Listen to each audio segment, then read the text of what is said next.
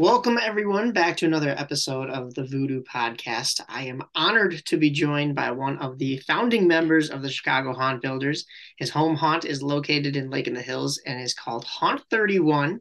If you're in the Illinois haunt industry community and you haven't heard of the legend of Haunt 31, you've got to be living under a rock. He's also helped out with the Goebbert's Haunted House and I have to say, I am a big fan of his Christmas display as well, mostly due to the Patrick Kane and Jonathan Toews Santa cutouts that are in the windows. But welcome to the Voodoo Podcast, Toby Wrolson. Thanks. Glad to be here. Yeah, absolutely. Did I miss anything in that intro? Uh, feel free to let the viewers know a little bit more about uh, everything that you do or are part of that I that I might have missed there.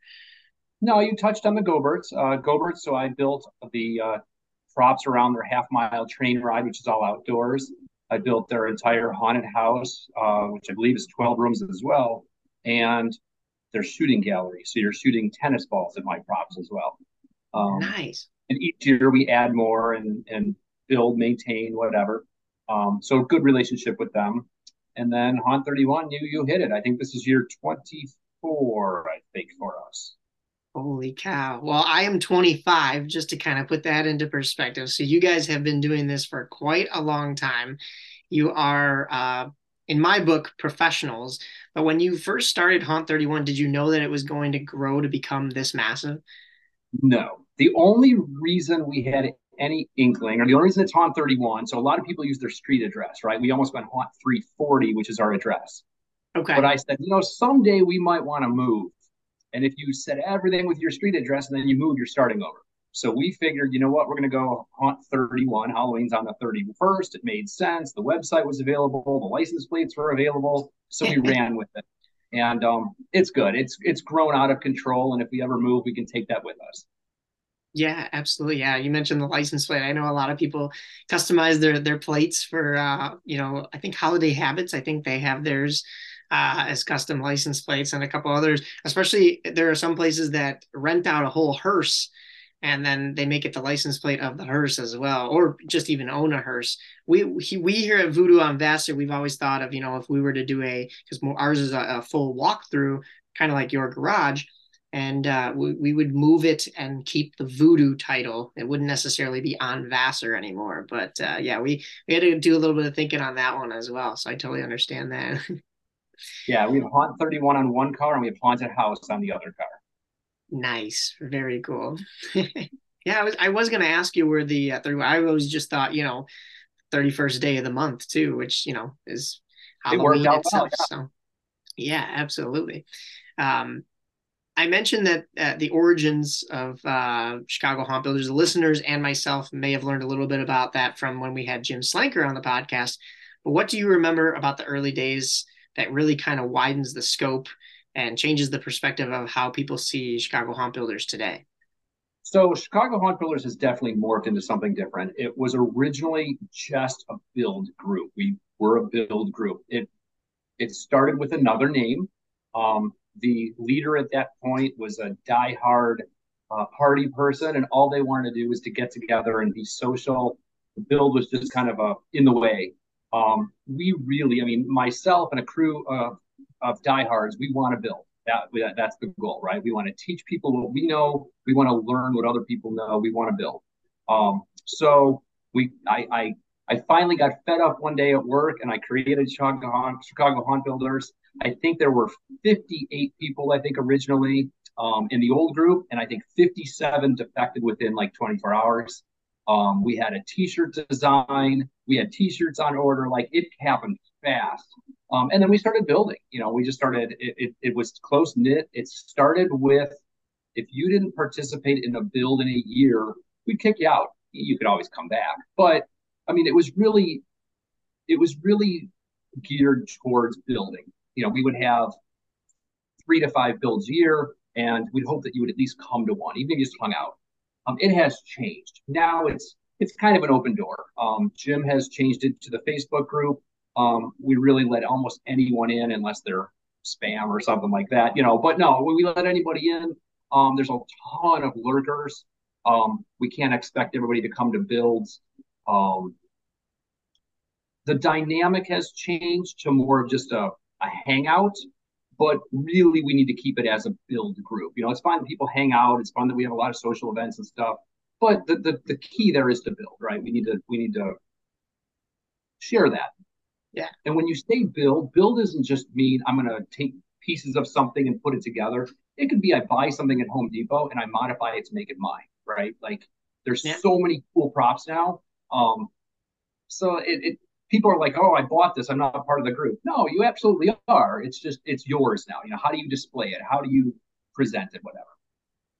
I had just uh, spoken the last episode to the creative director and producer of Terror Roulette that's opening up in South Barrington, and they were telling me the same thing: is that you know you buy a prop, always, always, always kind of make it your own, whether it's how you display it or how you change it and make it your own so that it's not the same. And and I've mentioned this in other episodes too is the haunt builders do we do a great job at that to not to pat ourselves on the back I, but more so the ones that, that, like you said go to the actual builds i haven't really made it out to many myself but uh, the the ones who are getting those uh the um i forget what you guys call them the watchers is it the with the lantern oh, right. that, lurker that was yeah yeah and and those builds that's all time one of my favorite props that the chicago haunt builders come together and build because you can display him in so many different i mean most of the time that skeleton he's on the top part of a casket but it can be coming out of a ground out of out of out of one of your um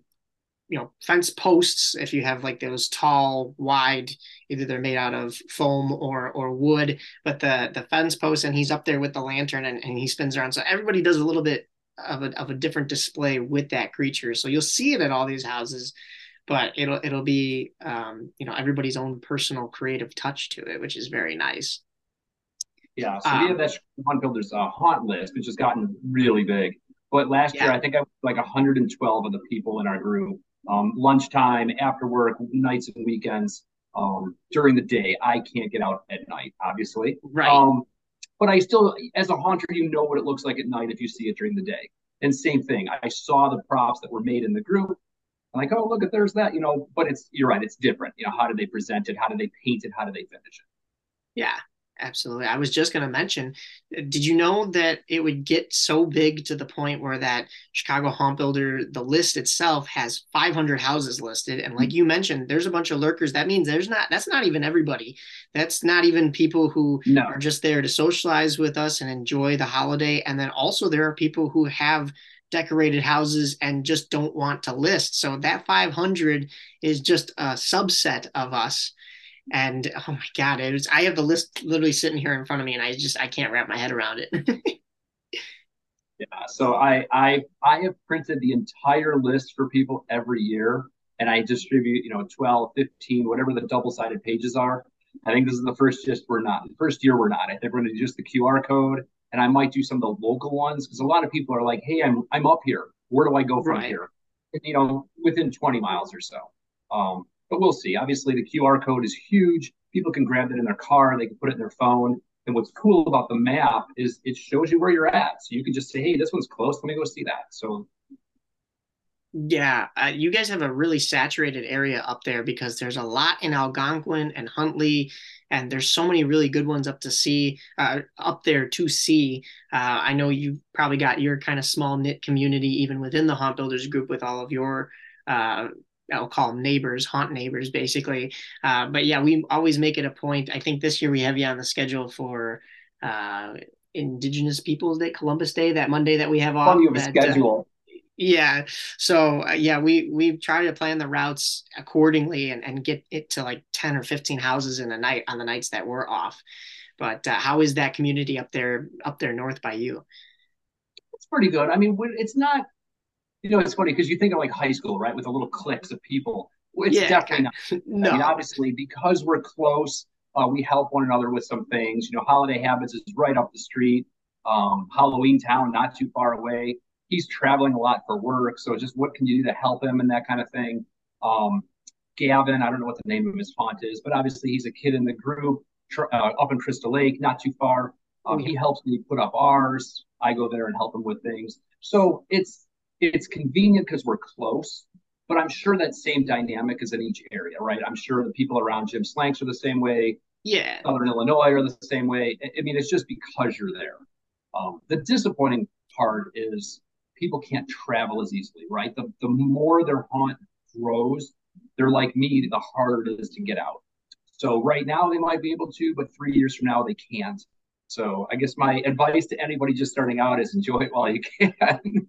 yeah, absolutely. Well, we are more actor driven actor based. So when we open up and we're the full walkthrough we only do it like 12 nights a year but we're we're building from september. Last year was actually from august but we're building from september and then we take those first two weeks of october and even so kind of the stuff that's open that last week of september to really go out and enjoy that kind of stuff. But as the years have gone on even this year we're starting to feel a little bit where the more we build up you know, like you said, it's it's harder and harder to get out to go see the other things. So yeah, there is there is quite a bit of that, but we st- we still make it a point.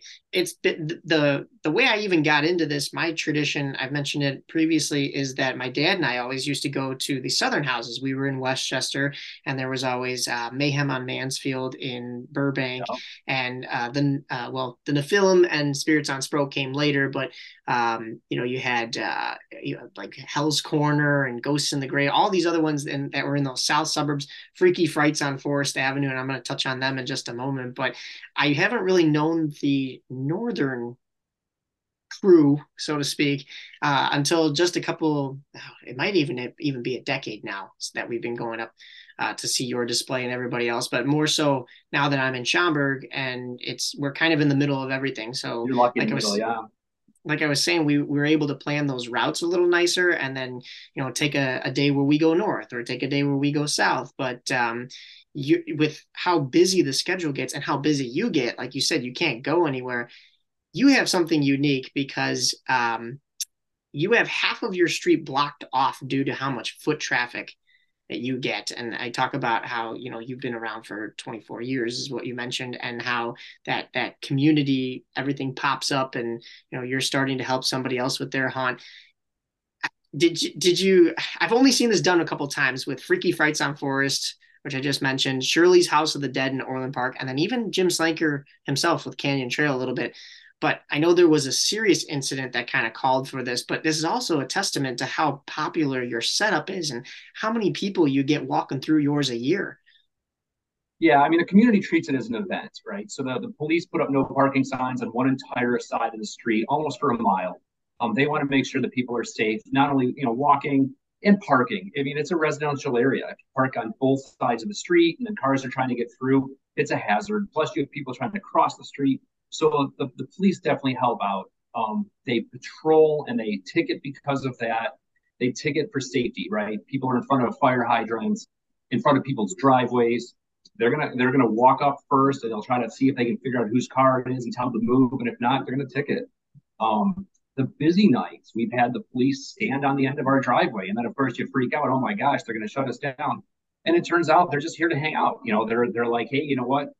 There's so many people. The opportunity of something happening is there. We're gonna we're gonna hang out. Um, so the community supports it. Um, the city loves it. I talked to the director of Parks and Recreation a few years back. They love it because of all the people that come. You know, they you know if you're if you're in Lockport and you drive an hour and a half to get up here, you're to make an evening of it. You're to go to dinner, most likely in Lake in the Hills, and then you're to come, come see us, you know, and then head back. So the city's like, hey, bring it, you know that is just i mean the whole concept of that is is gotta feel a little bit self-rewarding and and fulfilling because that is just crazy how it's grown into that. What was the the drive or maybe the thought process when it came to starting haunt 31 and so, compared to haunt, how it is now? So haunt 31 obviously started like everybody else. I think we had two great stuff zombies that i had you know squirted a bunch of great stuff into some clothing and i had a, a two story spider web that i I tied together out of um, clothesline, um, some signs, and some like plywood tombstones. You know the way everybody starts. Yeah. And um, the city, so Lake in the Hills, they still do it today, but they have a contest for the spookiest house. Um, so I joined and I tied for scariest house. I'm like, what? What guy ties? You know, that's that's losing. There's no tie. So yeah. I spent every minute and every lunch break just just searching, and that's where I found Halloween L. Uh, it was a now it's a Facebook group, but it used to be a, a email group on Yahoo. I found some of the others, Methods of Madness, Garage of Evil, some of the larger groups, and just started hanging out like the Chicago Haunt Builders does. Um, I, I found the monster list of Halloween, which even though it's not updated, it's still there. And oh my gosh, there's so many projects. And I'll tell you the thing that hooked me was Two Scary Guys. So the Two Scary Guys website has the Body Slinger, which was my first pneumatic ever. I copied it. Okay. Um, and when the city came to judge, I was hanging out in the front of the window and I pushed a button and that thing came jumping out and the, the girls went running down the street and I'm like, I won. And I did. um, and, and you're hooked. It just kept going from there.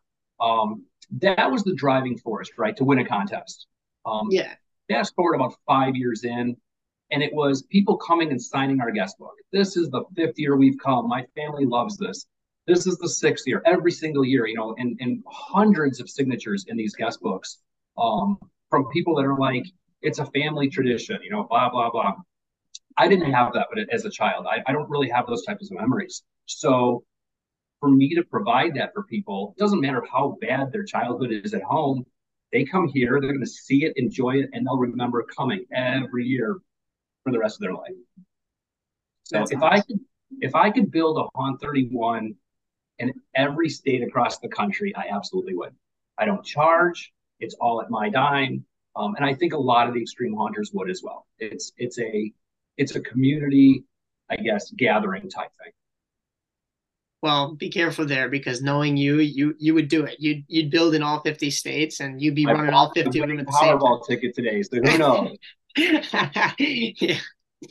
One of the other questions going off of the whole uh, creating the haunt builders thing is back at midwest haunters convention this past summer you went up to the booth and somebody brand new to the group i'm sure asked you if you wanted to be a part of it. How, how often do people not realize that you are the haunt 31 guy um, it happens. It happens all the time. So yeah, we, we had mentioned that uh, at, at Midwest Haunters, they said, "Hey, do you want to join uh, Chicago Haunt Builders?" And I'm kind of like, I started Chicago Haunt Builders. I'm like, yeah. oh, yeah. I mean, it, it happens. I, am not. I, am not. I, I, have a face for radio, right? So that this is a perfect thing. This podcast. So um, it, it, it works. But no, I've. It's funny how many people know the haunt but don't know me. So I I was in Roselle at work, and on Route 20, there's Ace Hardware. I was just buying some screws that I do at lunch and the people in front of us were buying something Halloween. I'm like, and I just made some comment, and she's like, "Oh, if you like Halloween, you have to go see this house. It's in Lake in the Hills, Drive." And I'm like, "Really? You know?" so it depends. I, I've had the same thing happen when I was down in Plainfield, where you're just talking with people. Um, I actually just changed dentists, and I was talking to my new dentist, and she, just again, you know, what are your hobbies and stuff? Because she's new. And I'm like, oh, I'm big into Halloween. She's like, oh, I have the house you have to go see. And I'm like, really? You know, and I'm just like, so she's telling me all about it. And I just let her, I just let her do the whole thing. And she gets all done and she goes, It's you, isn't it? Like it was just so oh like my you can't God. even go to the dentist, but if I had a oh, yeah. dollar, you know, but yeah, that's crazy. I think that house is really close nearby me. That's so so funny. I live in the basement. oh my gosh. That is that is hilarious. I will say though, you know, in communities now, neighbors don't talk to each other. I don't know how it is by you, but people move in. You might you, you wave your hand at them and that, but there's they're not talking. You're not out there conversing. You're not having a bonfire in the backyard. I will say the display has changed that. We're I think we're closer with our neighbors. People that are yeah. two blocks away will come in the middle of summer and just start talking. Um, there was a guy here yesterday. He's actually quite a ways away, but his wife's from Transylvania. And he just stood and he oh, talked wow. to us about Transylvania and how, how she's impressed with our display and just, and, and it's, I, you know, I mentioned earlier in the podcast, it's a sense of community. And I think that's really what, what this whole thing is about, right? Just having people talk because they just don't do that anymore. Everything's social media and, and hiding behind a screen. Yeah. Uh, we, we, we have a pretty nice tight knit community. There's a I, I mentioned before on the podcast there's a couple new people that have moved in and they have also they have newborns. So I'm always worried that what we do may you know disrupt the family life. But no, everybody's been pretty good. And and like you said, it is it be makes it an, a much more tight knit community here. We used to do block parties as well here, and uh, we kind of went away from that. But uh, yeah, it keeps everybody. We're in a cul-de-sac too, so yeah. we kind of maybe have a leg up because you know we walk out the front door and these people are like right on top of us too. But um, yeah, I it, you definitely start to see the community come together a little more, like when especially when you're in a place like Schaumburg and all of a sudden you start to see other houses pop up and you're like, did I do that? And let me go meet these people, you know? So definitely. And if you're impressing the Transylvanians, you're doing something right. You know, they got the vampires. Yeah, yeah. well, the logo that I mentioned, you know, the little new bats on the fence, that's, I guess, very, that, that exact bat is very prominent on a lot of buildings and stuff. So okay, it's yeah. like you hit it right on the head. You chose the right thing. I'm like, all right, well, this is something I found online, but okay. so, yeah. Is there a way for you to track how how many people you get a year foot traffic wise, or has it become so big now? It, it has. So all of my sensors use a laser that goes across the sidewalk and it runs the props. So I have several methods of tracking. One, I track several of the props I have counters in. So every time the prop cycles, I count that prop. Um, okay. Obviously, somebody can see that 15 times, the count's off. So we'll do a divider depending on how many people we think have run around and use that number. The, the main number is right at the main sidewalk. It's the, it's the thinnest area of the entire haunt. I have a counter about waist level. And so okay. when people come through, all it's doing is counting people. Um, and I usually take that number each night and divide it by three. I figure you're going to have the people that go around one time and you're going to have the kids that go around five times. It averages out if I divide it by three. Um, last year was just under 20,000 people walking through my front yard. Um, wow. I look at it as even if they weren't individuals, my props went 20,000 times. I had that Jeez. many feet on my lawn. You know, the police had to deal with that many cars. So it is, nuts. you know, regardless of how the number, it's still a real number of people walking down that sidewalk. So so what I'm hearing is when I come visit you guys this year, I'm gonna have to find that tripwire and just run and my foot through as many times as I can. right. Oh my gosh, that is insane. You have to find I mean, all of them. So yeah, yeah, that is true. True. I'll just stand there for a couple hours and and and make sure it just goes off as many times as possible. But oh my goodness. Um, so I mean, I know Poison Props just came out with this uh, Archangel creature that you've already had in yeah, your haunt for cool. years. Um, HellsGate just purchased one of those at Transworld. They were saying in one of their first um, Days of the Living Dead episodes. But that was uh, was that how you got yours? And honestly, I think that is personally your coolest prop because of the audio that comes with it. And talk about setting that one up too. That one is intense. Yeah, so he's up on top of the mausoleum. So again, it's how it's presented, right? 10 people can buy that prop and it's going right. to be presented 10 different ways. And ours, it's above your head. You are walking through a building, and as you're walking through, this thing's above your head. Um, so that in itself is really cool. And then the way that building is, it's all steel structure with shelves. And that mausoleum some days has real actors inside. So now you're distracted. You're watching the poison props up on top. You walk through, and all of a sudden you get another scare coming, coming, at, you know, as you go through. Um, and again, it just depends on how it's presented. Um, yeah, I personally don't think in our display it would fit anywhere else. Like that's where it belongs. That is so cool. Yeah, they talk about the art of the scare and having the viewer lift their head up because then your neck's exposed and that is kind of your um, vulnerable place you know when you're when you're off kilter is when you're looking up at something else distracted and not so much looking down which is kind of weird because you know as a uh, um, my mom's pretty short not, not, to call her out but you know when she is down here sometimes i can scare her from up above which is a hint for our haunt when we when i climb up on the roof but i won't give too much away. Uh, i want to go back to yours. We are kind of in cahoots though because you mentioned the um, contests, the community contests. And I know that you have a connection, family connection wise, with uh, Matt Nosset over at Greenbrier Cemetery. Yeah. Who, of course, also does our Home Haunters hack every episode. And I know he was trying to reach out to you and me to then judge the Gilbert's event. I am doing it this year, yes that is awesome. I did he he had texted me a couple dates. I don't know if any of them worked for me. I'm going to try to work around it, but um, I'm I'm excited to do that. But yeah, it's you... tough. I mean, the good news is it's still kind of small, so we can get out and do it. It's going to be a Sunday night, so I can get out and do it. Okay. Um, but it's exciting. It's I mean, when you think about it, it's exactly the reason that I got so big. People judged my hunt. I tied for first place. And like I said, what guy ties, right? Same yeah. thing. People are are are putting something in their yard. It doesn't matter if it's a single pumpkin or if it's a whole thing. They're trying, and and that's that's what it's all about. Yeah. Uh, how did you? Uh, was it uh, Matt's dad and you? How how is that family yeah, so connection? Matt's I dad, Bob, yeah, Matt's dad Bob and I worked at a company years ago. Um, he was inventory and I was uh, quality and engineering. And we just started talking one day about Halloween. And I'm like, oh, you should come see what we do. And so he did. And he's like, oh my gosh. And then he started helping us because we had already started growing.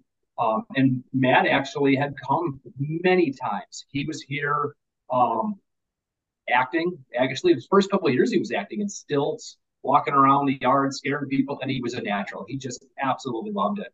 And then fast forward, now he has his own family and his own house, and he's doing it as well. And again, that means we succeeded. You know, it's yeah. it's the next generation is going to do it. His neighborhood is enjoying it. I'm sure because the contest that he's part of, more people are jumping in. So took the words yeah, right out of my mouth. I was going to say the next generation. You're already influencing them. Yeah, it needs to. I mean, if it hasn't already, it needs to be bigger than Christmas. You know, Christmas is great, but it's very commercial. You mentioned our our haunt for Christmas it's different. You know, we kind of do the Nightmare Before Christmas thing. We have the skeleton Santa and the skeleton elves that are like taking lights off the tree versus putting them on. Um, it's it's meant to be comical, not morbid in any way. But Christmas is so commercialized. You can just go buy a bunch of stuff and you throw it in your yard, and it's the same in everybody's yard.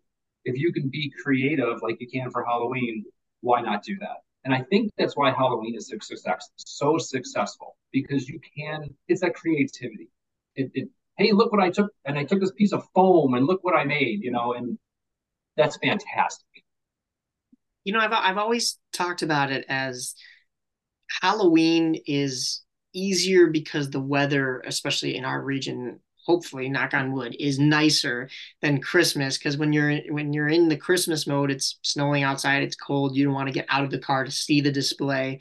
But you put it in a really good way there that i i guess subconsciously I've thought of, but never really kind of formulated that is that, yeah, it is a lot more commercialized and there is no art of a scare because there is no scare when it comes to Christmas typically. So you can't like build and construct something differently than how it's kind of sold in the store. I mean, yeah, you could still kind of customize it, I guess, if you were to put like, you know, say something, uh, you know, but like in, in, in the case I mentioned, you know, you have your, your cutouts of Kane and Toews, but like unless you're putting like Blackhawk Santa hats on your little elves, like it's not really changing it up too much. So no, that's a that's actually a really good way to think of it. I'm gonna have to add that to my um my argument when I when I argue with all my Christmas related friends. and it, it's kind of sad because every year we're like, you know what, we're done with Halloween, we're not doing Christmas. I think of Jim Slanker and I go, you know what, this guy takes down like a storage unit full of stuff and puts yeah. it right back up for Christmas. The least I can do is the little bit that I have, and and so I do it again, you know. Or then like next year, I'm like, oh, I'm not going to do Christmas again. The weather's so lousy and somebody's like, "Oh, we love your Christmas." I'm like, "Oh, I got to do it again." So yeah, it, it's tough. I, I don't know how Jim takes his down in January. That's got to be rough. And to do both facades on the front of the house for both, um, you know, Halloween to make it look like a monster yep. house, and then to have it look like it's a candy cane gingerbread house. Like, oh my god, that is just.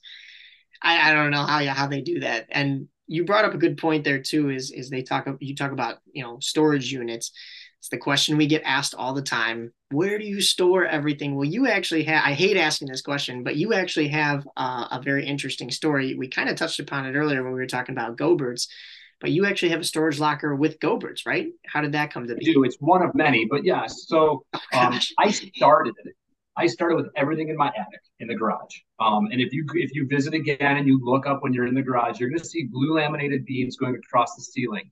The reason those beams are there is early Halloween was actually collapsing my garage ceiling. Um, oh you can gosh. look outside and you can see a dip in the roof because of all the weight in the on the trusses in the attic. We're, we're actually pulling that section down. So I had to pull down walls, jack up the ceiling, put a glue laminated beam um, with supports, and it's a whole other thing, right? Um, shortly after that, we moved into a five by five storage, which we paid for. Quickly that became a five by 10, then a 10 by 10, then a 10 by 20. Um, we now have a paid 10 by 30 storage unit. We have the garage uh, attic. All the tombstones are in the attic above our bedroom because you know they're foam, they're good insulation value, they keep us warm. yeah, right. um, and then you mentioned the Goebberts. The Goebberts farm, I actually bought a 40 foot shipping container. Um, it's 40 feet long, nine feet tall. It's the extended version, um, and it's on their property. Um, and as long as I work for them, I keep it there for free. And that is packed as well. This year, I'm actually adding the loft above my parents' barn. So they have a, a, a oh like it's like a 20 by 30 barn with a, a hay loft. So this summer, I cleaned out the hay loft and I blocked it to keep mice out. And things that aren't going to be worried about heat are going to go down there. So when you keep adding, you just got to find the space. Yeah, holy cow. Ah, oh, I mean, Wow, I don't even. We still have just the garage, is what everybody asks. But as I tell everybody, a lot of this stuff gets reused throughout the year when we build a batting cage or an ice rink or you know whatever we're whatever craziness we're we're jumping into. But man, for some of you, uh, we're at the point where we're thinking about one shed, and you're already going like what three different locations to start another house. Right yeah exactly. Yeah I'm, I'm sure the wife was thrilled about the uh ceiling dipping in the garage too. I fixed it before anything happened but yeah. Okay. Yeah yeah because then instead of a storage unit you'll be in a dog house so you know right. In fact i think matt's dad might have been here when we first noticed. You know we were hanging out on the driveway and kind of looked back and you could see the bow and we're like something's not right there. So I, I yeah but that was a long time ago. Oh my gosh! Well, thank goodness that it is all still up, so that we could still come and enjoy. Um, speaking of the family, they join in on the fun as well. I know um, your sons like to come over and act. And what is it like for the wife and, and kids to be so immersed in the holiday as, as you guys are? So it's funny. I was actually at the Goebberts last Saturday with uh, picking up another load from the storage unit, and the owner Lloyd came over to say hi and he just looked right at my wife Stephanie was like, you know, you're you're destined for sainthood. And I just had to laugh, right? Because like here's a guy yeah. seeing her loading this trailer full of stuff and he's been to the house and he just he just knows. Um I'm not going to say she hates it. She actually hated Halloween when we met. Um, she hates dressing up. She hates being scared. Won't go to haunted houses. But now that we do it at our house, she absolutely loves it. She likes going to the events uh, socializing with people. She likes having the people come to the house and just talking about what we do. Um, it, it's it's just fun, right? I mean, it's just everybody enjoys it. Um, the boys, obviously, they enjoy it. They have their friends come and act. Uh, my son came home last weekend from uh, Kansas State University to help do some setup. Um, he'll come one time in October just to enjoy a weekend and, and do some acting. Um, and then my younger one is a junior in high school, and same thing. The his friends are here, and they. I have a rule: if you don't help set up, you're not an actor. Ah. Um, so I get a lot of help. good, good. I mean, I, it, help is a is a loose term, right? They're high school kids, so there's a, a, a short attention span. But at least for the carrying and moving, and that it works really well we we kind of had that rule last year with uh, Voodoo, and we had to.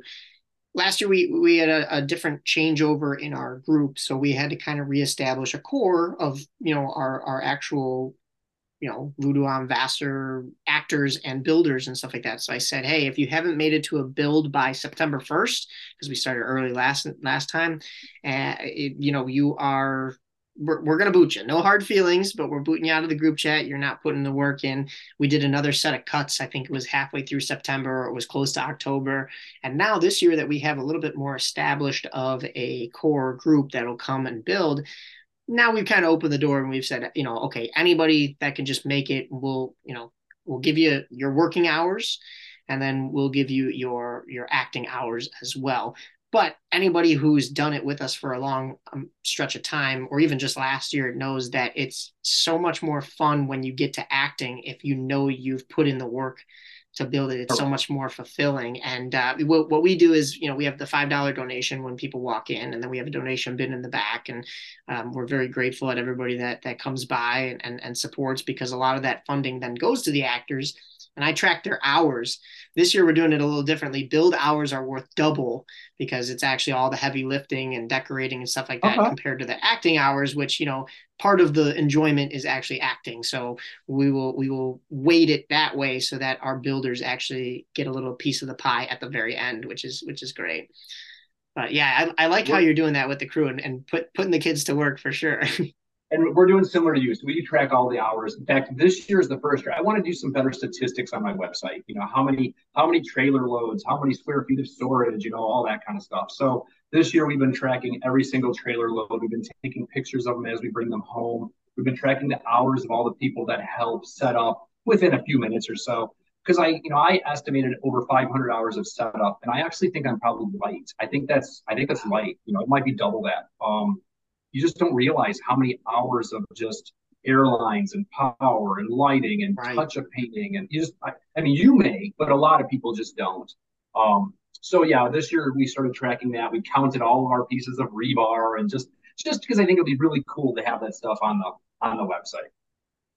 Uh, you you say I may, but even myself at after a certain point of you know however many hours of working, I look at it and I go, you know what, it's going to be in the darkness and nobody's going to see it. So we'll, we'll skip the touch ups over here. Let's just get to the big stuff. but man, that is, that is a lot of work. Um, what, when it you comes to that, you know, so that, the details matter. But this year I decided, I, I decided like three weeks ago that I'm going to print new, I'm going to get new fence finials for our fence. Um, so my okay. son designed these little Haunt 31 oh, fence. Wow. They actually on the, they actually fit on the PVC perfectly and it's a little bat design. It actually has our logo and our name right in the in that the bottom. That is so cool. Um, the good news is I only need 430. Bad news is it was taking about four hours to print one. So I have behind me there's three 3D printers running 24 hours a day, seven days a week. I have my mm. friend in Fox Lake printing these 24 hours a day, seven days a week. We're we're over halfway. Um, I'm hoping by the first week of October we'll have it all going. But um, that is one of the cool additions for this year. And then we added four new motorized props and two new pneumatic props as well. So. Oh boy! All right. Well, so I have a 3D printer over here. It's a small one, uh, and I have. Oh, it's right actually down here by my feet. I have yet to really use it. Uh, the creative juices just aren't flowing for me this year. I mean, we're setting it up different from how we have in the past because it's a walkthrough, so we still have to kind of keep it fresh, keep it new with scares. A little bit of it is the same. Um, but as far as creating things from from a, a 3D printer, um, I got this thing and I'm I'm itching to use it, but it's just I I haven't figured out. But honestly, if if we don't, I might have to go count my fence posts and see if I can make something similar, and if I have the time to and the material as well, because that is intense. I was going to ask you if there's uh, anything that visitors should expect to be new at Haunt 31, but you said two new animatronics. Yeah, there's two new pneumatic props um, they're in the same scene, but there's two distinct pneumatic props, and then um, there's one, two, three, four more motorized props. Wow!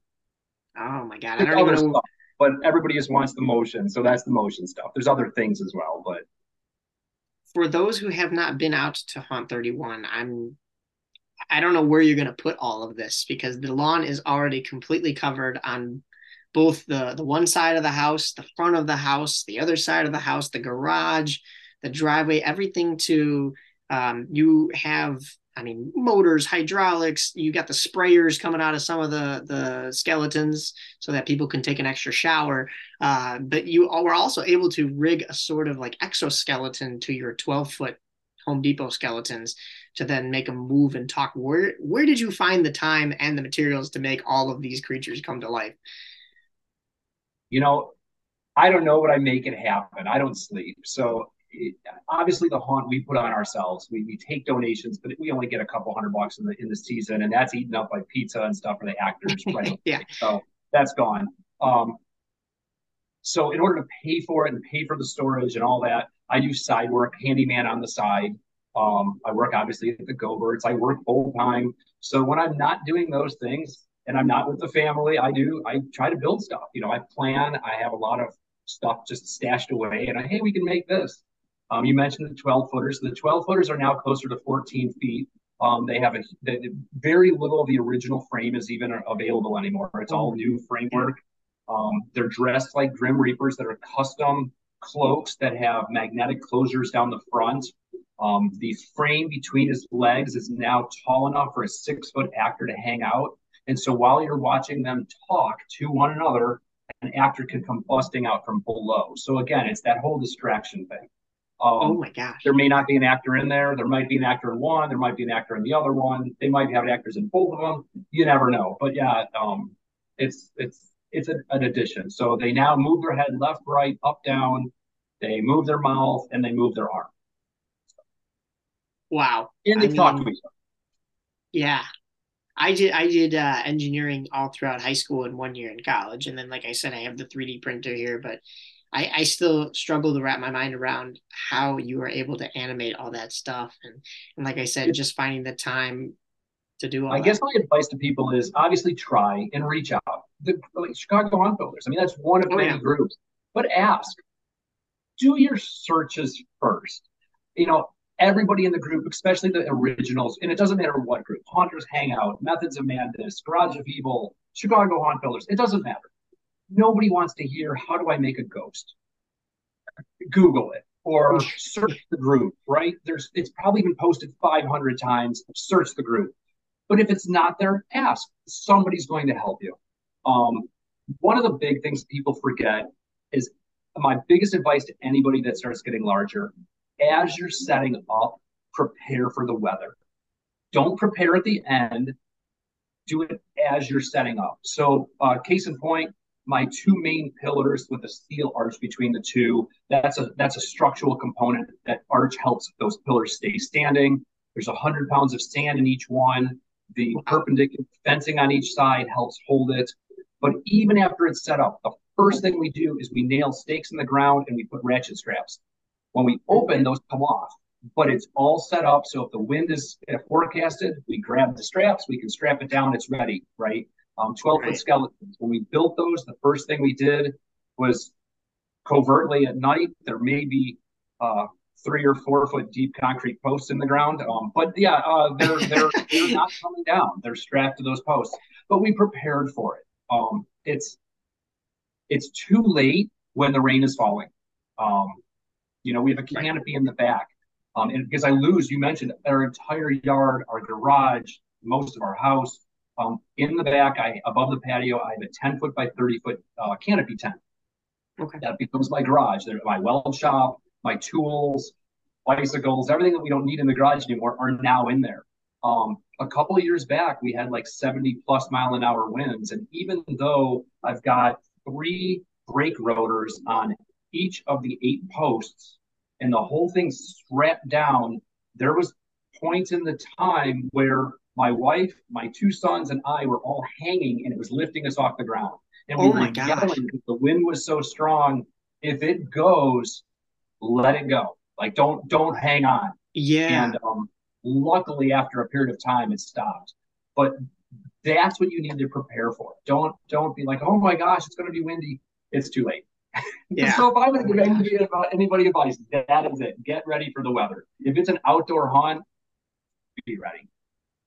Yeah, we know all too well about some of that stuff. We used to do tents out in front, and those became kites instantly, like you were just talking about. So we've we've gone more to a wood structure, which has worked a lot better and is is definitely a lot safer.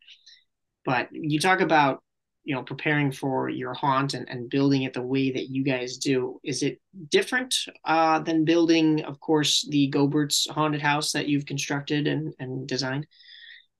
Yeah Goebbert's is a little different because i have access to equipment. So i do the setup of the the so the haunted house is obviously inside. I flip a switch at the end of the season. I make sure that water and stuff is drained and we're done until i come back and work on it However, their train ride is outside. So all those scenes are out, and those actually get stored in one of their other buildings. Um, so I can put a lot of that on skids. I go grab myself a skid steer. Um, kind of a cool perk. I get to learn how to drive a bobcat, right? But I was no, going to say, yeah. Skid steer, and I can go put their stuff away. Um, so I can make it as robust as I need to. I can strap it to skids. We can tie stuff down, but most of that is self-contained, just just massive heavy props. Um, most of the stuff here is either 14 gauge or 12 gauge steel. everything I build for the Goebberts is either 12 gauge or lower. Where it's it's got to be beefy, right? It can't right. it can't break mid season because if it does, I'm going to get a call. I don't have the time. You're, tied up, so, yeah. Yeah. So I do remember early on uh, when I it was my 40th birthday and there was a huge party here and I got a call that something had failed and I'm like frantic because I'm like, oh my god, there's like 30 people oh. at my house. Oh. What am I going to do? And at the time, my dad was still alive, and so my dad and some other uh, party goers they actually went and brought the prop back home. And after the party ended, my my 40th birthday, when my party ended, um, I spent the night rebuilding the prop, and it was back working in the morning. So Happy um, birthday. yeah, yeah, oh exactly. But no, it's good. I mean, when I build stuff, it doesn't matter for who it is. Um, I want it to work. So I, I on occasion will build things and sell it to other people. Um, but it's it, it, it's a relationship. I'm not I'm not a, a guy who's going to sell it, be like, okay, it's yours. Not at all, right? I'm going to support it. I'm going to help you program it. I'm going to help you. You know, what sensors should you use, or why isn't it working, or uh, almost indefinitely. Right. I um I, I'm this is the the Goebberts Pingree Grove, right? Or have you done Correct. stuff at yeah, the South Barrington? Family, um, but there's a little rivalry. So the one in, in the one in oh. Hoffman Estates and the one in Pingree Grove, they're brothers. Um, I'm not allowed to help uh, Hoffman Estates. I can go there. I can. I know the family. I can go and spy, but I can't help them. Um, and I joke all the time. I'll be like over at the one in Pingree Grove and be like, well, I got to work on. I think I'm going to go help your brother, and they'll they'll find stuff for me to work on. So um, it's oh it's it's their own little competition on who has like the best stuff. So that's job security when you can negotiate contracts like that between the two. Yeah, exactly. Exactly and it's it's just a lot of fun. You know, in the off season I can go there, and there's a lot of perks, like you mentioned. I have the, the ability to store some things there. Um, and my we have a coffin go kart, but I live in a residential area. I've already gotten pulled right. over driving the coffin go kart, so we'll bring it to the farm, and the kids will run around the farm on a coffin. Whatever, you know, it's it's it's just good, clean fun, and no one's going to complain over there.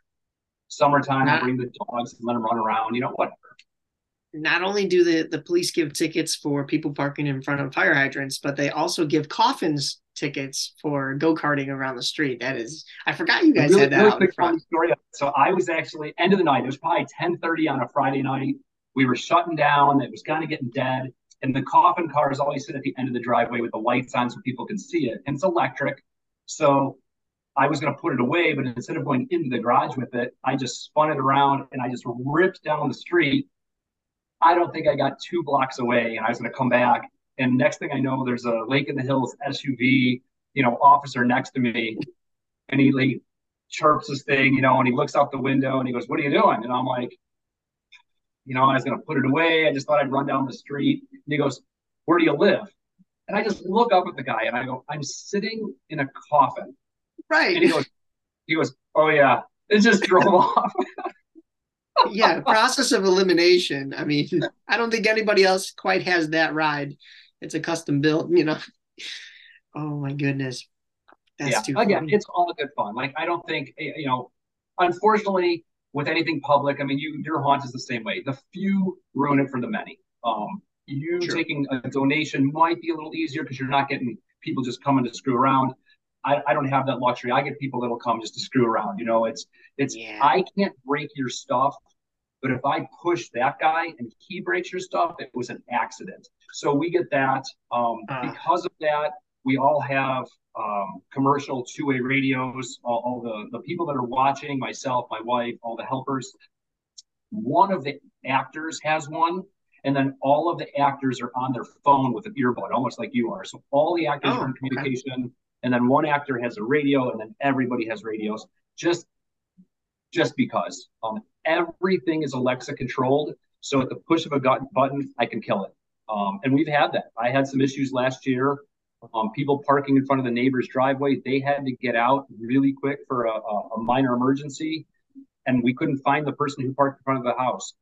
There had to have been 150 people there really quick when you push that button and the entire haunt goes dark and you say it won't turn back on until the car moves that guy does that walk of shame over to that car oh, really yeah. Bad, oh yeah with like with like 140 other people booing him so um but those are just some of the things like people don't realize the infrastructure behind what we do You know, right. Again, the people who start smaller, that's that's how we all did. But as you grow, just kind of think those things through. You know, what are you going to do for security? What are you going to do for protection? How do you how do you make sure that people are safe? You know, you're you're inviting people to your home to have fun, but you need them to leave the same way they came with a smile on their face. Yeah. I think we've all had those incidents too, where it's like, okay, we got to be better because safety is number one priority. So we we've had a couple scares and we've learned, you know, the hard way, but in ways where you know nobody still got hurt, and and we were just able to like come back to the table and go, okay, how do we not have this almost happen again? So, yeah, that is um, that's always something that that we have to watch out for as haunters. Going back to you, you mentioned that you're kind of counting this year, and this has a little bit to do with you know taking that inventory and making sure everything's working properly. That's amazing that everything on yours is set up by just one push of the button with Alexa. That is that is crazy. Um, and and you've given me some ideas not only with the the 3D printer stuff, but also having a book out in front for people to, to sign off on. Which you know I've been by, I've signed the book myself. I should have thought about that one a while ago. But then also having earbuds for your actors so that they can all communicate. I guess is a is a pretty good idea too when when you're a full production uh, crew like yourself and and kind of like we are. But um, and you can't, you know, and again, think of your own. There's probably nights where you can't see the other side because there's so many people. Right. That's where that communication comes into play, right? Something could happen over there and you don't know about it, but at least if yeah. you have actors over there now, you do. Yeah. Oh, absolutely.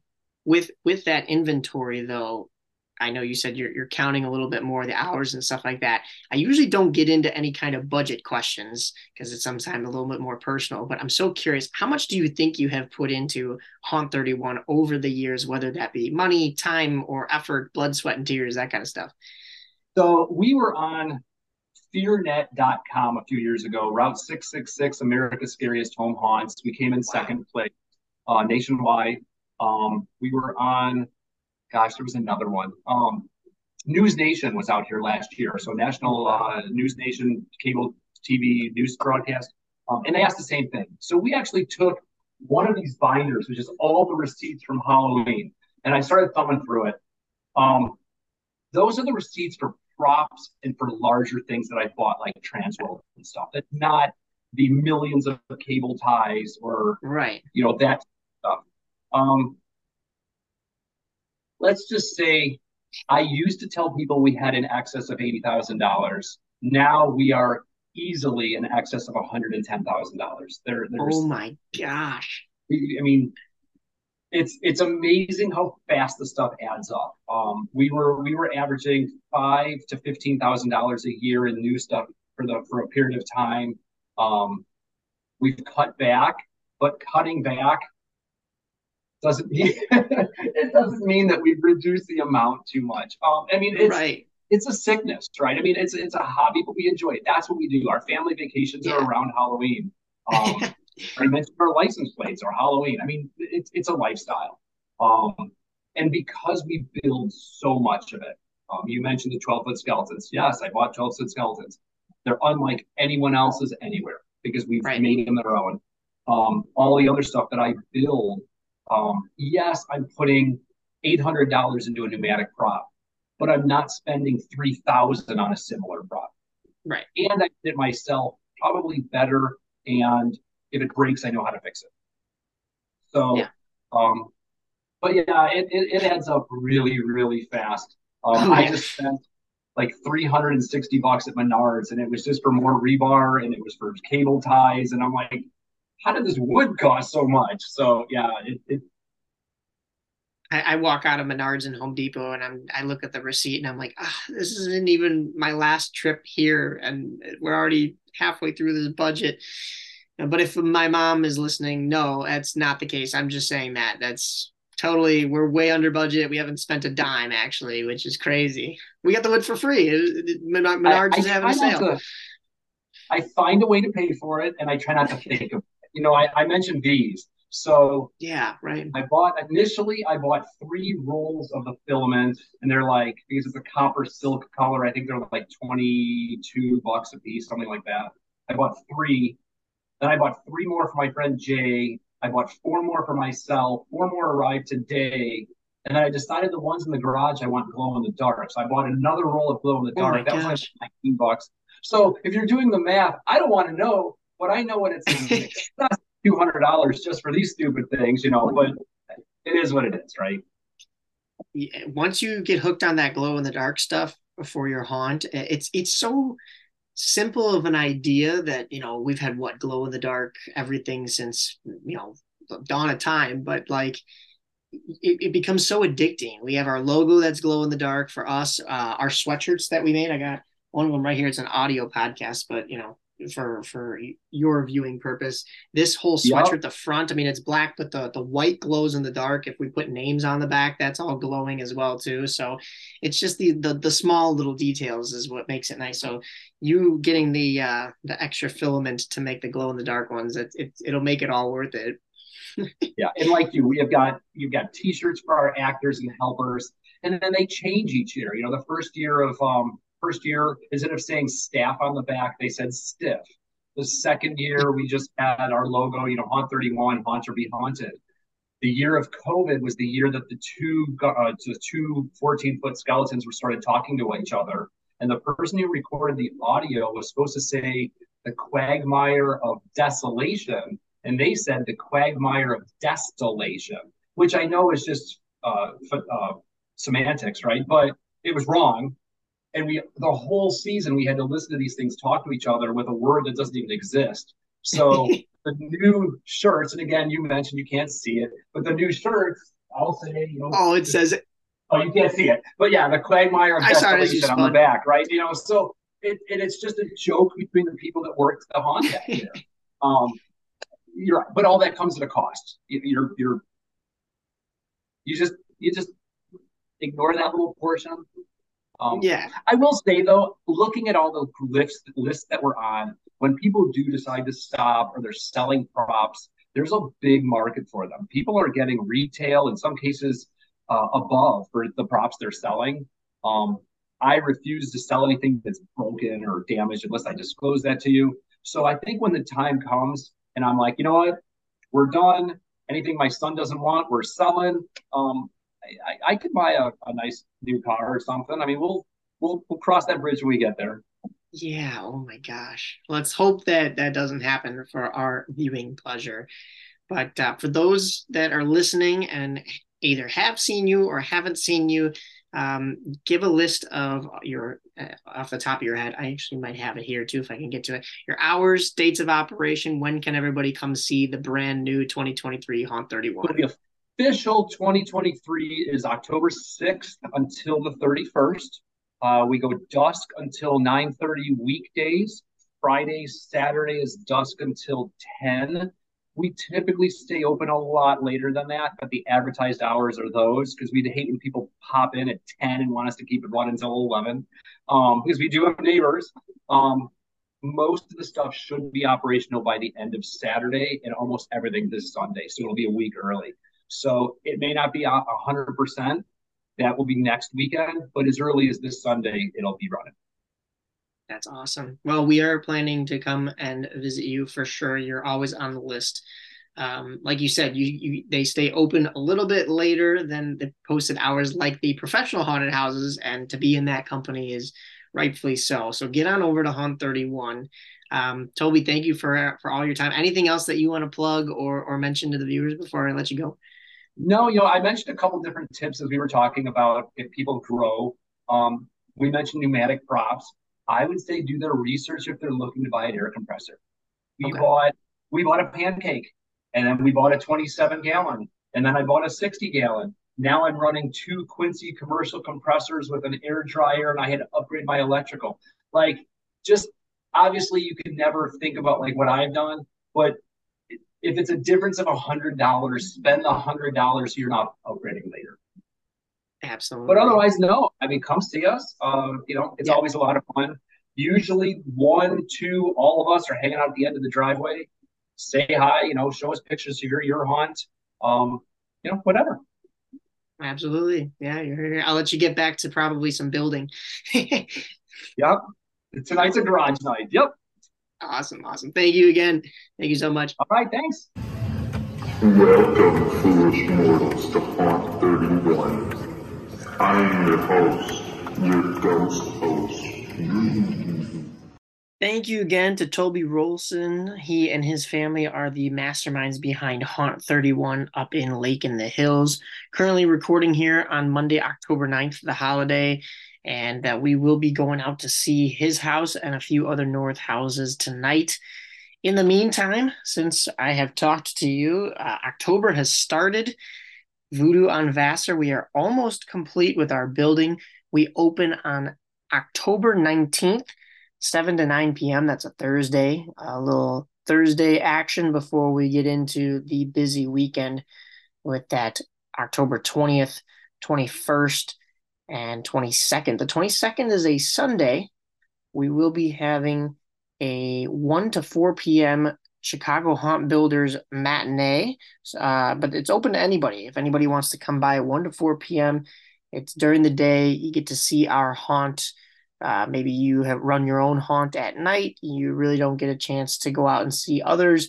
So we'll do a daytime showing. It won't be the full show, of course, but you know you get an idea of what Voodoo on Vassar is like in the evening. But definitely come see us in the evenings.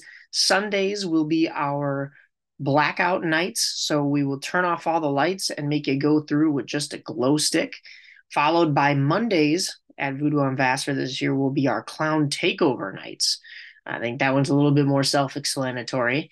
And then Thursday, October 26th, is going to be our bloodbath night. That will be uh, prepared to get wet. We'll say that uh, with blood and it, you know, of course, fake blood. But uh, we will ask that you know you you give us any of your belongings that you don't want getting wet we'll hold on to those until the end of the trip through the haunt and then we'll give them back to you at the end uh, wouldn't want anybody getting damaged phones or you know your keys are all soaking wet when you go to stick them back in the car uh, and then of course if you wear white it is half off your entrance uh, also since we have recorded uh, my voodoo crew got a chance to go behind the scenes at HellsGate Haunted House. Uh, former podcast guest John LaFlamboy, he had uh, let us know that we were going to go ahead and get the behind the scenes tour after we went through HellsGate. We went through this past Saturday. Awesome show as always. It is my favorite. I cannot stop talking about it. And then we went to the gift shop and behind the scenes afterwards got to see all the cameras i mean the amount of security that goes into this haunt is i mean it's it's anything you would expect knowing how you know it can be these days with you need a security camera for every nook and cranny but uh, it was just an amazing amazing behind the scenes tour. There's one hallway that connects all the rooms. I mean the layout is just so intricate but simple but smart. I mean it, it just that whole building was constructed by that zombie army crew to do exactly what they needed it to do and it works well. They have incident response time down to 15 seconds. That is just crazy. They showed us the makeup and staging areas and the costumes and then of course the behind the scenes tour included us being able to go up into the second floor kind of watch the show from there and see how it all works there's a couple of different uh, spots you can look through uh, yeah, you can find it on our Instagram page, Voodoo on Vassar, just to kind of see a little bit behind the scenes. But an amazing, amazing time. Thank you again to the entire zombie army and John LaFlamboy. Uh, just a just an amazing Saturday evening, and of course, then you head on out into the midway after the haunt, and that's always fun as well. Don't worry, we will be back uh, since then, though, uh, actually, even before that, we saw a bunch of other haunted houses. 13th floor always opens early on. So we did that one in September. And uh, uh, friends of mine and Voodoo Crew, we went and did Massacre Haunted House as well as Basement of the Dead since they're so close to each other. And then I was also able to do Midnight Terror. Uh, so I'm going to give my final reviews and give all the information on all of those at the end of the month, probably even in November or December. Uh, but uh, I've seen what now five shows i think five different haunts and i've loved all of them of course. So everybody has done a nice job so far and can't wait to continue tonight and throughout the next week or two before we start running voodoo ourselves. One other quick note we've got some movies coming out. Exorcist believer is in theaters now. I have not seen it yet I thought it came out on October 13th, Friday the 13th, uh, which, yes, Friday the 13th is coming up. But in fact, it opened a week earlier. But I have it in my calendar to probably go see it this next weekend. So we'll see when I get a chance to head on out to do that. Uh, but in addition to that, uh, Daryl Dixon, the Walking Dead spinoff show, has been going on. I've been actually catching up on the first couple episodes. I started a little bit late it's good so far. Uh, I don't want to give away too many spoilers, but Daryl is in Daryl is in Europe. Durup. Um, Daryl is in Europe, and it is a little bit different of a story than you would expect with, I think, a, a, a Daryl spinoff. Um, I didn't expect it to go in the direction that it's going in, but so far so good. Uh, I think it's the best that Walking Dead has given us in some time it started a little slow, but uh, so far it's picked up. And apart from the uh,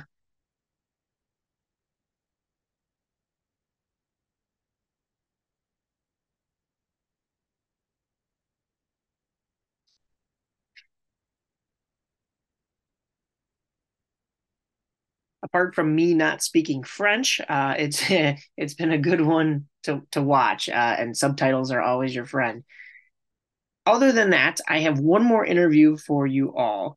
This one is with Chad Stechly. He owns and operates Fear of the Dark right here in Schaumburg. So he is a neighbor of mine and fellow Chicago haunt builder.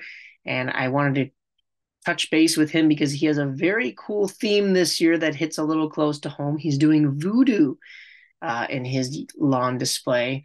Uh, he said he he credited us as as the inspiration. So I'm flattered, but also excited to go out and see his very soon. So before I give away too many spoilers, let's just send it over to that interview, and I will talk to you all again at the end of the month.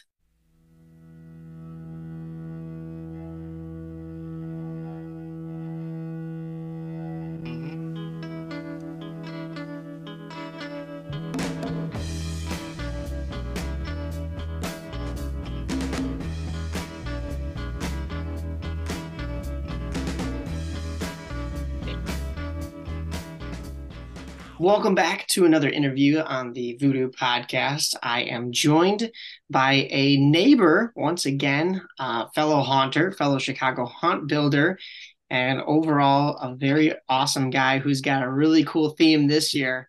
Uh, hits a little close to home for us, and we love it. Uh, welcome to the Voodoo Podcast, Chad Stechly. Hey, everybody. How you doing, um, Mike? Glad to be here. Pretty good, pretty good. I like to always start with your origins uh, with Halloween. So, where did you develop your love? I see right now you've got a Nosferatu and Pennywise sweatshirt going on. So, where where did uh, your love for the holiday uh, really really begin? Um, it goes back quite a quite a few years. Uh, I've been haunting for over thirty years.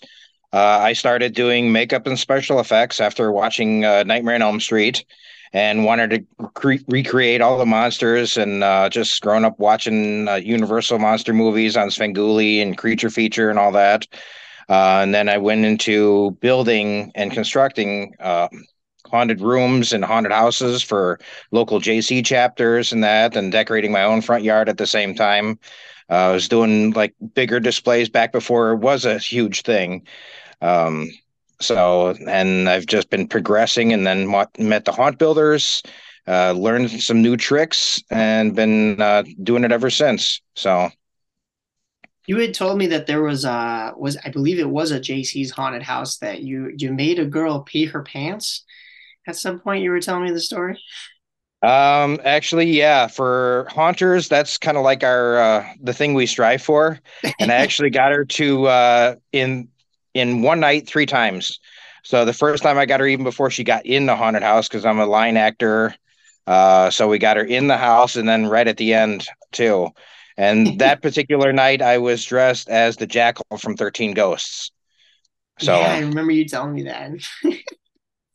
oh my gosh, was was that a Jaycees? Where was that one located? That haunted house? That one was up in uh, Round Lake Beach. So I've okay. worked on Schaumburg, I've worked on Schaumburg, Streamwood, and Round Lake Beach and Fox Lake. Okay, all right. So, any um connection now with uh, Realm of Terror up there in Round Lake Beach, or any kind of? No, no connection up there. So, yeah, now I have just enough time to work on my own haunt at, at home. So, which exactly. I work on all year round. Everybody's like, "Oh, when do you start?" I'm like, that would insinuate I actually stop at one point right? Yeah that so, is getting to the point for for all of us. We're even you know like attending these different especially for myself this past year was the first year that i really kind of did year round stuff. We mostly just start august or september and mm-hmm. start the ideas flowing or just constructing and stuff like that. But i know some of you guys are really dedicated and working year round my uh, co-host on the podcast, Matt Nosset. I know he's been working on his Dragula all year, so they open nice as we're recording tonight, this uh, this podcast episode will come out a little later, but uh, we're hopefully going to get a chance to go see him this weekend too, and and see his lawn. But to, to, to jump back into to your haunting, you are now in Schaumburg, as you mentioned, and you yes. are off of Aegean Drive, which is off of Wise, and um, mm-hmm. you are Fear of the Dark. Now you've gone under a couple of different names, right? Where did that the where, where did your home haunting names begin, and and and how did you come upon those? Um, it's actually Fear of the Dark is kind of how I was doing my costuming and uh, the makeup stuff, and it just kind of transferred over into the haunt. And okay. I actually kind of was like kind of like subtitles uh, for my different years because I change my theme every year. I start from scratch and rebuild everything every year. So what you see one year, you'll never see again. You might see, you know, a skeleton or two, but they'll be revamped into something else. No pun intended. um, but yeah, Fear the Dark came from the stuff that I can make and build and modify. Pretty much, I can make people's dreams and nightmares come to life. So that's how Fear the Dark and you know everything that scares people in the dark you know things that go bump in the night creatures or whatever i can create it and bring it to life. Now so, with your, your um not to go back even further but you said you had uh, done other displays. Um, did you mm-hmm. have those listed and were there any names that people can maybe kind of connect the dots and go oh i missed that one display and i don't know why they don't do it anymore. Well it's because you are moved into where you're at now yeah. Um, I think the only other one that I was listed as on Illinois, hauntedillinois.com was uh, horror movie uh, Mayhem or something like that. That's when I did my 70s and 80s slasher films. Oh, so, yeah, horror, horror movie nights. But you guys were still yep. in Schaumburg for that one, right? Oh yeah, I've been in Schaumburg last. Uh, I've been decorating in, in Schaumburg since 2018. Okay. So other than that, I was doing it in Streamwood before for many years. Was that the same name in Streamwood, or were you under? Did you even have a listed name? Uh, I didn't even have a listed name because I didn't even know about the haunt builders back then. So I was just you know freelancing and just doing my own stuff. Gotcha. Yeah. Well, now that you're there, like you mentioned, you are pretty unique in the sense, kind of like us. As I say unique, it's kind of like us, but we have the full walkthrough I don't know too many that do the display out in front and revamp it every year. Sure, a couple of things are moved here or there to kind of change it up. You always add things to the to the front lawn, uh, but you have a different theme every year. So mm-hmm. walk me through the start of where those where the idea to do a different theme every year kind of started, and then also I want to get into your theme this year. Um, I just wanted to be unique because, uh, you know, when I used to help design haunted houses and haunted rooms and that, you know, for and for, for professional haunts, you want your customers to keep coming back. So you have to kind of keep reinventing and redoing it. So everybody comes back. They're like, oh man, that's new or that's new. It keeps everybody coming back when you show them something different. I mean, you know, but that's that's what I like to do, and it lets me be really creative, you know, because I get to do something different every year, and it's like, all right, what can I do this year? You know, what can I build? What's gonna scare the crap out of people, or you know, what's gonna really jump out at people? You know, make them say, oh, cool, I'm coming back next year. So that's what it is for me is just being creative year after year and being able to come up with, uh, you know, some new stuff uh, kind of gets you know everybody's like oh man this is dedication and for our group i'm like it, there's a fine line between dedication and insanity most of us fall yeah. on the other side because yeah. you know you got like 10 projects going on projects going on and then all of a sudden you're like man i need this now and it's like yep got an 11 now so and then you're working on all 11 at the same time so it kind of gets a little crazy but you know, when I see all the smiles on everybody's faces and that when they come by and they talk to me and they tell me they've been coming here for year after year, remembering what my last teams were, that's why I do it. So that's why I love doing what I do. That's awesome. You um you've kind of inspired the Schaumburg community. I mean, it was really just you and Steve just uh, Getsalitas, who we just saw at uh, Home Depot actually literally an hour ago, not even. Um, and um, you guys were kind of the first houses to be over here and listed. And now you see a bunch of other ones pop up. I have yet to meet the, the folks over on Boxwood, but I know they do a really nice light show. And then there's one over on Hartman, which is a block away from me now, too. Um, I mm-hmm. think I'm forgetting anybody. I think there's what, five of us now? In Schaumburg directly? I mean, of course, there's Streamwood and Roselle right next door. Right. But, um, for yeah, I think officially Schaumburg. there's five in Schaumburg, and then there's a lot of people that are decorating now that aren't part of our group and aren't listed or anything. And I see that, you know, and it's so cool. I even have people on my block that have never decorated Halloween before. All of a sudden, one year I saw they had skeletons doing yard work. I'm like, wow, they've never had anything up before. It's really kind of cool to, you know, to be an inspiring person and even the local neighborhood kids they're like oh this is so cool. We can't wait to do this when we get older. Yeah. so it's in helping inspire a new generation of keeping you know the tradition of decorating for halloween alive. And that's what it's all about. I think people when i was a kid you would start to see it firsthand but people don't realize how much secondhand influence it does because you know you you always know you're coming upon one of the really nice decorated houses when you see in that same subdivision or or you know up the block a couple houses have you know a little bit of stuff on their lawn you know like they they made an effort too which is great. And you know you're getting closer once you see those lights to the house and you see the lawn lit up and stuff like that. So you know you're in the right ballpark, right? But then there's like you said, all these kids that can't wait to do it when they're older, and that was kind of me. So it was like you you don't realize how much influence and after effect you have on you know generations even, which is kind of crazy to think about. Um, mm-hmm. You know, and especially like I've said in this this podcast many times, is most of my childhood seeing all this stuff was south and i didn't know much about you know the the northern community. Of course, you had the the Huntley and Algonquin, but that was always too far for us to venture. Then when I did move to Schaumburg here, and I think we started Voodoo on Vassar really around 2013, 2014. You know, it felt like it was us and uh, you said you started 2018, so it would have been us and Steve, and that was about it. And now it, to just kind of see it grow and to know that uh, the three of us are the culprits for that is is pretty cool. yep. But uh, so your theme this year, like ours, we are Voodoo on Vassar. Your theme this year is Voodoo. So yes. I am even intrigued, even though we we literally do voodoo over here. What what entails voodoo? What what are your kind of themes? What should people expect to see when they come see yours this year? Uh, well, this year's theme is slightly well. I want to say a little bit darker theme than my usual stuff. I try not to do a lot of gore, and like I said, we do have a lot of neighborhood kids. I don't want to scare the kids, and even though I don't have to deal with them at night, I don't want the parents to have to deal with them, and I want right. them to come back year after year. So I don't want that anybody to have a bad experience. So I still keep it kind of friendly, kind of, you know, cutish, I guess but it, the theme is a little bit different. Uh, my theme this year was actually inspired by you, the Voodoo on Vassar.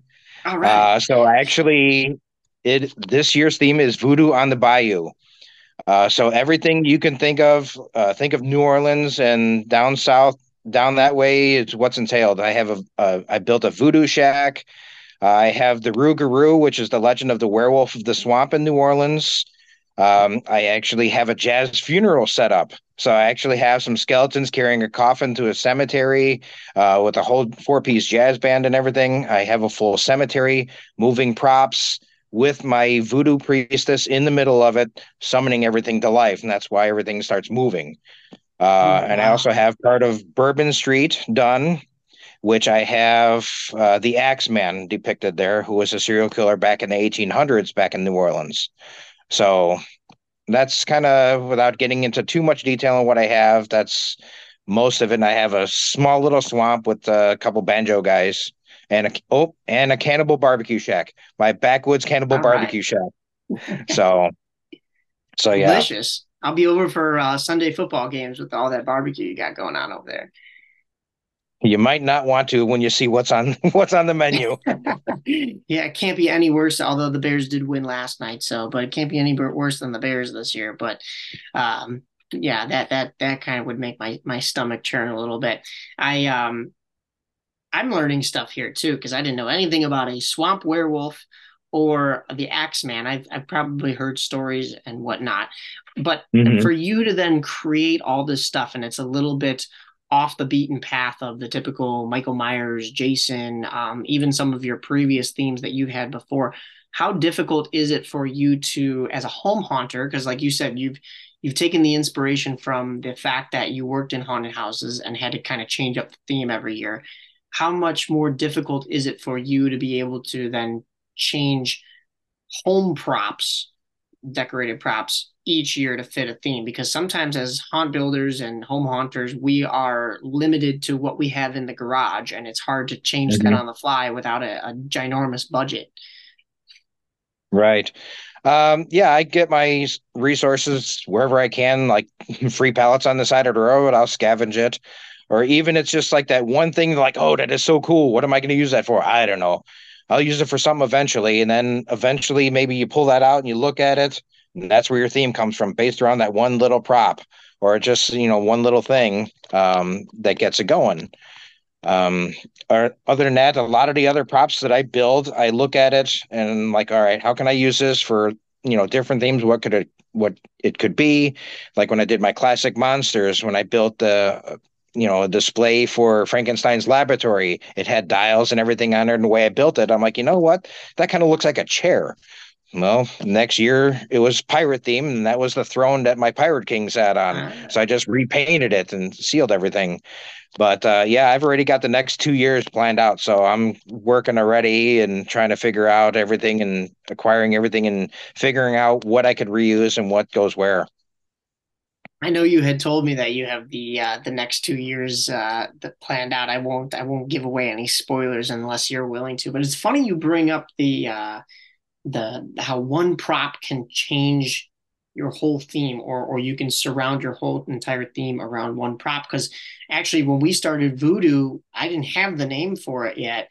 And we just had one little prop that said the crossbones in and it was like a menu and and you get it at the dollar tree. And and I thought, oh, well, nobody else will have this, even though they sell 70 of them at the dollar store. Uh, so I was like, oh, that'll be our name. And I look back now and I laugh because that's probably such a not great name, especially compared to Voodoo on Vassar. And so many people tend to do that alliteration with their street name and, and, and such. But um, but yeah, you you're you're changing stuff um, just due to a chair, which is which is kind of cool. And then of course like you said, you're already another theme throughout the haunt builders and and the Halloween industry is we're kind of already on to the next thing. Like you mentioned before, we're all kind of scatterbrained in a sense where like you're like, oh, and then we could do this and we could do this, and you're already two years ahead of the of the curve here. You're you're already planning for 2025. I can't do math yep. right now. so that's so awesome. yeah. Next next year, I kind of I've been playing with two ideas. I'm swinging towards one, but I was like, the more I keep thinking about the other idea, I'm like, man, that would be so cool. But 2025 is legit and set in stone, and it is a big year uh, for a certain movie that is close to my heart, which was one of the first horror movies I ever saw. So I actually will devolve. So 2025 is going to be Jaws themed. So it's not all the okay. Jaws movies is going to be the first one. And so 2025 50th anniversary, got to go big, go home, you know. So I've I've been planning that one for years actually, for a couple years. So and trying to acquire my stuff ahead of time and get it built and I don't know where I'm putting all of it, but it happens. I uh, I can't wait to see that one. That one's going to be amazing. I know you were talking about it with me last year when you guys came to the uh, uh, our walkthrough for Voodoo mm-hmm. during the day, which is when we met. And um, yeah, I mean, just the stories that you guys had, even uh, w- without a voice, uh, you guys were sharing a, a, bunch of stories, which which was great. And um, yeah, I'm I'm just excited to see. I know you're a big movie buff. Other than mm-hmm. Jaws, what would you say are your your top horror movies that you would I, that you may have already replicated or are looking to replicate? Um, one of the other ones that hits close to home is the original Halloween. I'm a huge John Carpenter fan, so that his original 1978 Halloween is right up there. Uh, Jaws is up there. Um, I'm kind of like the old school. I like the old school movies, but some of the newer ones. One of my favorites is 13 Ghosts. Yeah. Uh, so it's the remake, uh, not the original in black and white, the Nick Castle one. But uh, I actually thought about doing that as a theme, but kind of shying away from that one because some of the images that are in 13 Ghosts aren't child appropriate. So I try to keep it clean, just like this year for on Bourbon Street, I have a flasher flashing for beads, but it's a skeleton, which makes it funny because there's nothing to see. But right. the adults get it, the kids don't get it, but the adults do. That's what makes it funny. But it's still, you know, child appropriate. Um, and going back, like you said, you learned a couple things like you know the Rougarou and all that that's what I try to do with all of my themes. I try to do, you know, put some history and education into it. Uh, like when I did my classic monsters, I did my whole um, garage door as uh, monuments, as crypts and that, and had everybody's names on there, Bela Lugosi, Boris Karloff, and you know, I would tell everybody all about, you know, each person. You know, my diehards, I had, you know, only one person. I I had like thirty six of them. I said, name every single person what they did, and they missed one. So Oh, but wow. other than that, you know, I would tell everybody about that. And same thing with, you know, the classic monsters because I had the headless horseman out there and everybody's like, how is that a universal monster? I said, no, he was actually before the universal monsters. So because uh, Washington Irving wrote Headless Horseman in the 1800s, that was before uh, the Universal monsters came out. And then the Universal monsters came out in the 30s and 40s. And the first screen appearance of the Headless Horseman was on Ichabod Mr. Toad, which was in 1941 on yeah. you know cartoon. So that's how he kind of fit in at the same time frame as the universal monster. So he was a classic monster in theory. I remember the uh the garage mausoleum. That was probably what or or the the crypts anyways. Uh it was 2 mm-hmm. two years ago i think was it? Or did you do it last year as well? Uh last year was pirates and the year before that was the classic monsters Okay, yeah, so, yeah two years because we had come by two years ago. I know last year you guys had uh, offered up. Uh, here's a here's a tip to all you trick or treaters: king size candy bars. Um, if we if we came by on that on that Monday, I think it was, and uh, we it was just it started to snow, and my actors were like, "Let's just order a pizza and head inside." So, but we we we didn't make it out to you that last year, but you're right around the corner, so we're gonna make it this year. Um, what are your hours so that people can come out and see you guys? Are you guys already running? Uh, yeah, I came. I started a soft opening on October first. I always push for October first, uh, and run the whole month of October. So Sunday through Thursday is until ten o'clock. So basically dusk till ten, or you know if I get out there around you know depending on when it starts getting dark, so around five o'clock, five to ten or six to ten, and then on Fridays and Saturdays and Halloween open till eleven o'clock, depending. And if I got a lot of people out there, and I'll stay open a little bit longer. So. Gotcha. That is uh, that is exciting. Um, you were at uh, Midwest Haunters convention uh, with us this year, and we were talking about bubble foggers. And you were yes. telling me that uh, you know that you had a couple of tips and tricks on those. Uh, you we were saying to just get the, uh, the the cheaper ones from Spirit and then load it with dollar store bubbles. Was that right? Was it the bubble solution? Yeah, the bubble solution, I got them from the Dollar Tree. They have the one liter bottles. I think I bought like six bottles that lasted me the whole season. But uh, yeah, that was a big hit for the kids. I'm, I was joking around last year. I'm like, I'll just get three bubble foggers, put them in the yard, and that's it. Kids will be ecstatic. But couldn't do, couldn't do that. So I think, I and then I even had the, yeah, and then uh, what I do is I hit up Froggy's Fog because they have all their scent additives. You can put that in the bubble juice too, and then also in your fog. So when I do my displays, I try to hit as many of the senses as possible. I do sight, I do sound because I do atmosphere music. Uh, you know, whatever my theme is, I match the music to it. Um, and I also do smell. So this year in my Cannibal Barbecue Shack as a fogger in the grill that I built. Uh, so it actually steams and it actually has barbecue pit smell in it. Nice. And then the, and then the rest of my swamp and that is swamp marsh.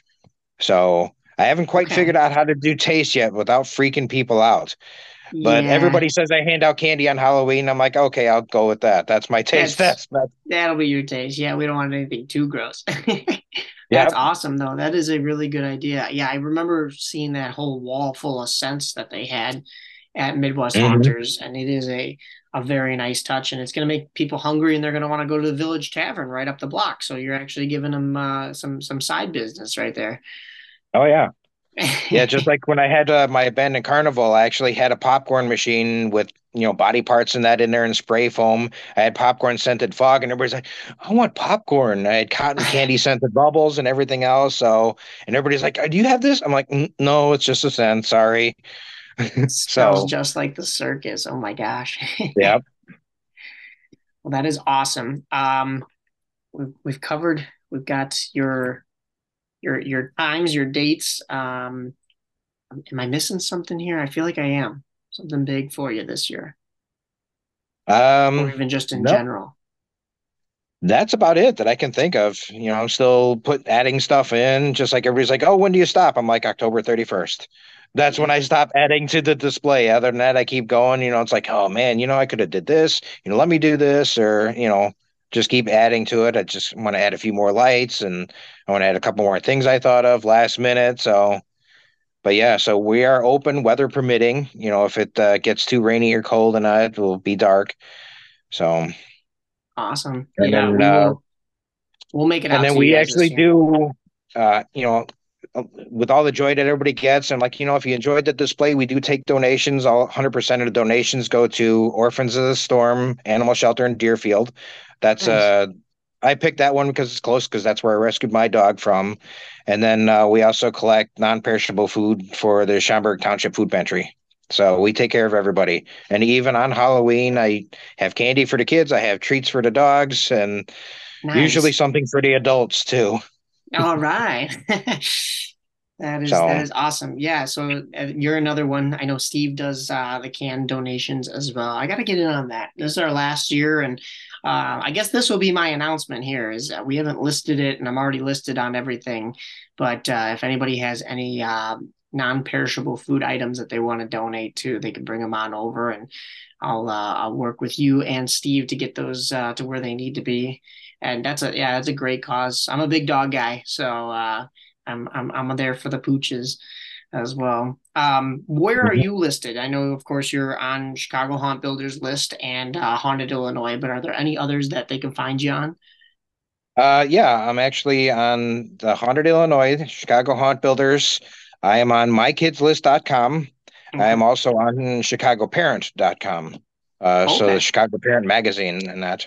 So they uh, have a list of the houses, and most of them have contacted me, uh, you know, because we get the mail, and my wife looks at the mail. She's like, "This must be for you," and it's addressed to the Halloween house at 1017 AG, and I'm like, "Oh, yep, it's me." And then actually, I know my house is part of a road rally. I found that out a couple years ago. You know, people were driving up and running amok, and I'm like, "What the heck is going on?" You know, they look like clown clown car. Everybody's jumping out and running around, looking and everything. So finally, I asked somebody, "I'm like, um, can I ask what you guys are doing?" They're like, "Oh, we're doing a Halloween road rally, and your house is a must see on this must see stops on the thing." I'm like, "Oh, cool." Well, apparently, the person that does it comes out ahead of time because last year I made a skull arch and I see people come up. I'm like, road rally? Yeah, road rally. And they start and they're sitting there pointing their, I'm like, can I help you? They're like, well, we got to find out how many skulls are in the arch. Oh, did oh. you make this? I'm like, yeah. They're like, well, how many skulls? I'm like, I don't know. I just kept adding bones and skulls until they wouldn't fit anymore. so then I actually counted them and I'm like, well, now you got me curious. Yeah, right. Ironically, it turned out to be 13 skulls in the arch That's too along with all the extra bones and everything else. So it was kind of cool. So yeah, apparently they come out and they do uh, you know, they do some due diligence and you know, have everybody answer questions so they know that they actually did come here. but yeah, and I, you know, I get people all the time, and I have this ladies group that comes in from Indiana every year. They're like, yeah, we come into Chicago for girls' weekend, and we always stop here. So it's really cool listening to, you know, stories like that of everybody that stops by, not just the local neighborhood people and everything. So was that the bus full of women that came by? Is that the ladies? No, it's just like uh, you know, three ladies that come by, you know, and they just drive in for the weekend from Indiana. They stay in Chicago, but yet they come all the way out here, you know, and then they, you know, spend the rest of their, and they spend the rest of their time in the city. So yeah, not too bad. That's that's pretty cool. Yeah.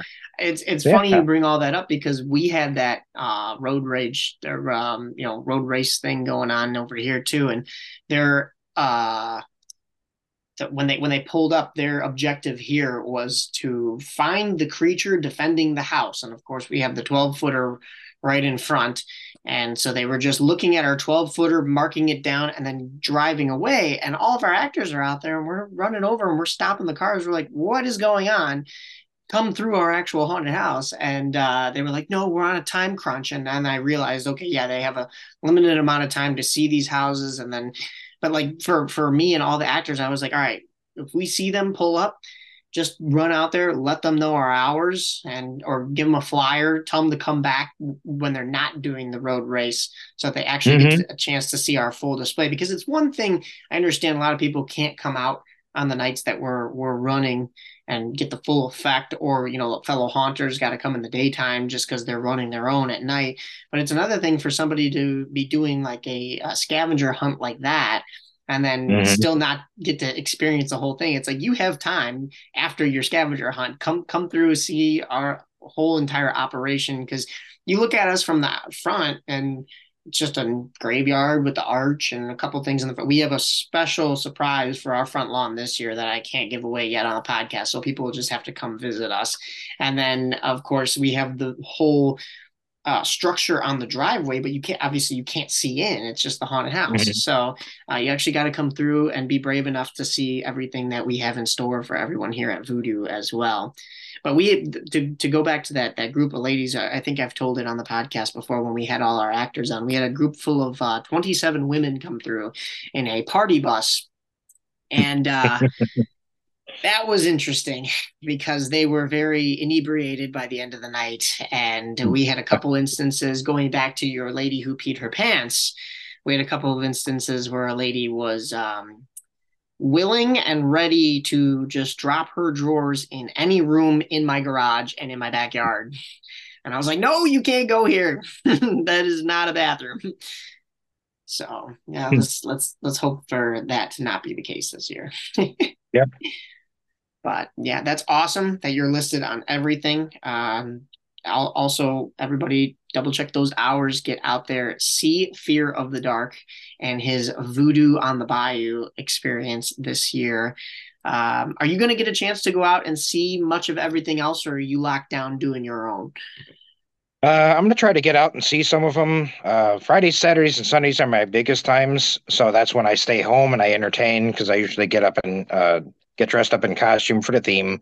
So I'm going to try to get out to some of the other haunts, uh, you know, earlier in the week, like Monday, Tuesday, Wednesdays, and Thursdays, and that. Um, so there's a lot of them that I've always wanted to see. I finally just got out to gyms last year after how many years? So yeah, yeah. I think oh, the yeah, farthest I awesome. went last year was Carol Stream, and that's not saying much for for being here in Schaumburg. So I want to hit down by Lockport and all that, and even head out to Palos Hills and so, but yeah, I'm hoping to get some, get out to see a lot of them this year. Gotcha. Yeah, well, come on by by us. We'll we'll swing by you. My one uh, friend and fellow voodoo actor, uh, Julia, her grandmother lives over by you, so she's always passing by. She's like, he's got his stuff up. So she's actually our surprise on the front lawn, but that's all I'm gonna give as far as that. So everybody will have to just come and see us uh, in person to then. see her her whole show. But um, uh, it's been it's been great. Thank you for hopping on. Um, oh, thank you for we, having me.